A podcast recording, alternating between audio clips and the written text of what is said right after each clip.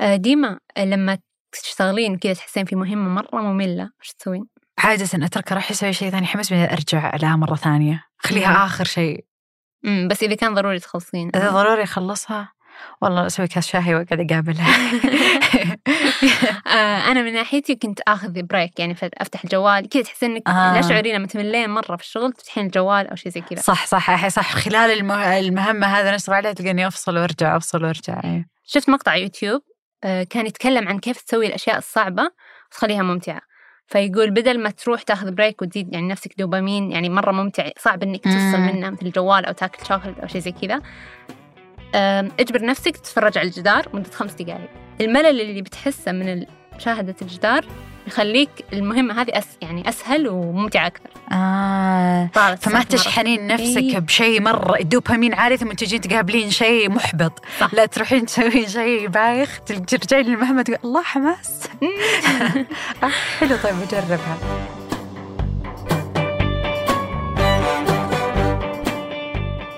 هذا بودكاست الفجر من ثمانية. بودكاست فجر كل يوم نسرد لكم في سياق الأخبار اللي تهمكم. معكم أنا نورة الرشيد. وأنا ديما العامر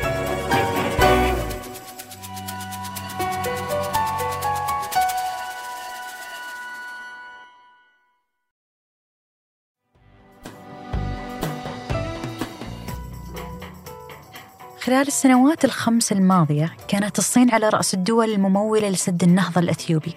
فالبنوك الصينية مولت التوربينات والمعدات الكهربائية المرتبطة فيها بتكلفة 1.8 مليار دولار. وقدمت الصين دعم مالي سخي لأثيوبيا. وهو اللي ضمن الأثيوبيا أنها تبني السد العملاق هذا في مدة قصيرة. ويقع السد اللي كلف أكثر من 4 مليار دولار في منطقة غرب البلاد. ومن بداية إنجازه عام 2011 وهو مسبب أزمة بين أثيوبيا ومصر والسودان. فمصر والسودان يخافون من أن المشروع يخفض من حصصهم في مياه النيل. وتقول أثيوبيا أن سد النهضة مشروع حيوي لنهضة البلد الاقتصادية ومصدر أساسي للطاقة اللازمة لمشروعات التنمية. ويبدو أن الآن جاء الدور على أثيوبيا حتى ترد الدين للصين أول شركات تعدين البيتكوين الصينية تحديداً. زي ما نعرف أن الكهرباء الرخيصة هي المحدد الأساسي لتعدين البيتكوين وعلى هذا الأساس نشهد حالياً هجرة لشركات التعدين الصينية لأثيوبيا. وبحسب ما أعلن فالشركة الحكومية الأثيوبية المحتكرة للكهرباء عقدت صفقات إمداد بالكهرباء مع 21 شركة بيتكوين وكلها صينية ما عدا ثنتين. فاختارت هذه الشركات الصينية أثيوبيا لعدة أسباب منها دولة صديقة وكهرباء رخيصة وطاقة وافرة.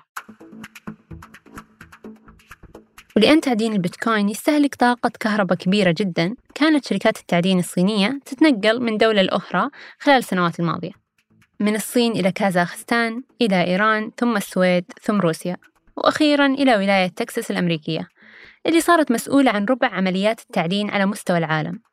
وصارت تكساس دولة البيتكوين زي ما يسمونها. لكن الشركات الصينية واجهت مشاكل مع كل هذه الدول بسبب استهلاكها العالي للكهرباء.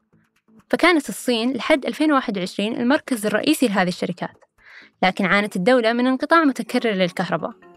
بمعنى أن شركات التعدين كانت تنافس مع المصانع والأسر على حصة الكهرباء.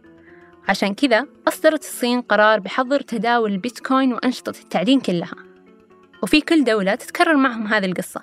تضييق الخناق ورسوم تعجيزية تدفعهم للخروج والبحث عن دولة جديدة. حتى ظهرت إثيوبيا كمركز جديد. في عام 2022 أجازت إثيوبيا التعدين على أرضها لكنها ما زالت تحظر تداول العملة. ودايم تنتقد شركات البيتكوين على أنها سبب في تلوث البيئة لأنها تعتمد على طاقة غير نظيفة بتوليد الكهرب وهي الوقود الأحفوري. لكن في النموذج الإثيوبي تستخدم الطاقة الكهرومائية وهي طاقة نظيفة وبالتالي جاذبة جدا للشركات. ولأن الكهرباء تمثل 80% من تكاليف التشغيل لأي شركة تعدين فإثيوبيا بتكون بلد مناسب لها. واستهلكت شركات التعدين في العام الماضي 2023 حوالي 121 تيرا وات ساعة من الكهرباء ما يعادل استهلاك دولة الأرجنتين كاملة. وهذا يعني أنه قد يكون هناك أزمة تنتظر إثيوبيا. لكن لو دققنا في الحالة الأثيوبية بنلقى كثير من علامات الاستفهام. كمثال لو نرجع للعام 2011 وبدايات الخلاف على بناء السد واعتراضات مصر والسودان كانت أثيوبيا دائما تطلع بحجج مثل أنتم ضد التنمية في أثيوبيا ونصف السكان عندنا بلا كهرباء وإحنا نحتاج إلى تنمية بلدنا. وحتى قالوا أنهم يرغبون في تصدير جزء من هذه الكهرباء لدول الجوار حتى تعم الفائدة. وعدد سكان أثيوبيا اللي هم 120 مليون نصهم محرومين من الكهرباء. بنفس الوقت الحكومة قاعدة تمنح هذه الطاقة لشركات تعدين خارجية. السودان حاليا غارقة في الحرب ومشكلة مثل هذه مع جارتها أثيوبيا قد تبدو كملف غير عاجل. لكن إيش بيكون الرد المصري؟ كون مصر كانت من أشد المعارضين لبناء السد حتى مع أهدافه التنموية المعلنة بعد أن اتضح أن هذا السد يستخدم في أعمال مضاربة.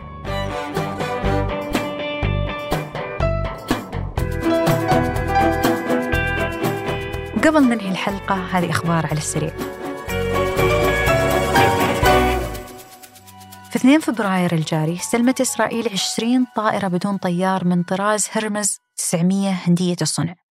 وتسليم طائرات هرمز 900 بدون طيار كان في نفس الوقت اللي كانت تضرب فيه الغارات الجوية الإسرائيلية مدينة رفح. ويستعد الفلسطينيين لهجوم كبير على المنطقة السكانية المزدحمة.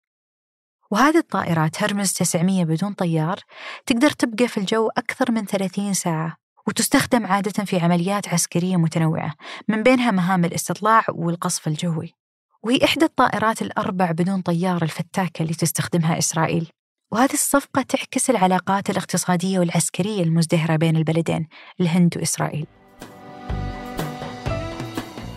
فرضت السلطات الهندية إجراءات أمنية واسعة. عشان تضع حد لتقدم آلاف المزارعين المحتجين اللي طلعوا في مسيرة إلى نيودلهي لتجديد مطالبهم بخصوص أسعار مضمونة للمحاصيل الزراعية وأغلقت الشرطة كثير من الطرقات المؤدية للعاصمة نيودلهي وهذه الاحتجاجات الجديدة جت بعد أكثر من سنتين بعد ما سحب رئيس الوزراء الهندي القوانين المثيرة للجدل الخاصة بقطاع الفلاحين هذه القوانين أثارت احتجاجات احتمى خلالها آلاف المزارعين في القرى حول العاصمة خلال شتاء قارس ووصلت زيادة لعدد حالات الإصابة بكورونا. ويطالب المزارعين المحتجين بالحد الأدنى المضمون من الدعم المالي لكل محاصيلهم الزراعية. وبرضو يطالبون الحكومة بالوفاء بوعودها لمضاعفة دخلهم. وعلى طاري هالأزمة قال اتحاد الغرف السعودية أن أزمة سلاسل الإمداد لمحصول البصل وارتفاع أسعاره في كثير من الدول هي مشكلة عالمية وما هي حصر على السوق السعودي. وأكد في بيان أن السوق السعودي غير معرض لنقص محصول البصل بحيث بلغ إجمالي استهلاك المملكة منه 702 ألف طن في 2023 وساهم الإنتاج المحلي ب 365 ألف طن اللي يشكل 52% وتم تغطية العجز بالاستيراد من الخارج. يبدأ الرئيس التركي أردوغان اليوم الأربعاء زيارة رسمية لمصر بدعوة من الرئيس المصري عبد الفتاح السيسي في إطار استمرار التقارب بين البلدين بعد قطيعة دامت نحو عشرة أعوام. وأعلنت الرئاسة التركية أن أردوغان سيبحث في القاهرة عن الخطوات اللي يمكن اتخاذها لتحسين العلاقات الثنائية. وتعتبر الزيارة تتويج لمسيرة تطبيع العلاقات بين البلدين اللي شهدت مصافحة بين أردوغان والسيسي خلال افتتاح المونديال في قطر عام 2022 ثم لقائهم الثاني خلال قمة العشرين بالعاصمة الهندية نيودلهي في سبتمبر من العام الماضي. وأعلن وزير الخارجية التركي موافقة بلاده على تزويد القاهرة بمسيرات قتالية. وتعد طائرة بيرغدار التركية من أفضل الطائرات المسيرة في العالم من حيث الاستخدامات المتعددة مثل قدرتها على التحليق بحمولة توصل إلى 650 كيلوغرام ومدى يوصل إلى 150 كيلومتر غير عن قدرتها على الطيران من دون توقف لمدة توصل لأكثر من 24 ساعة.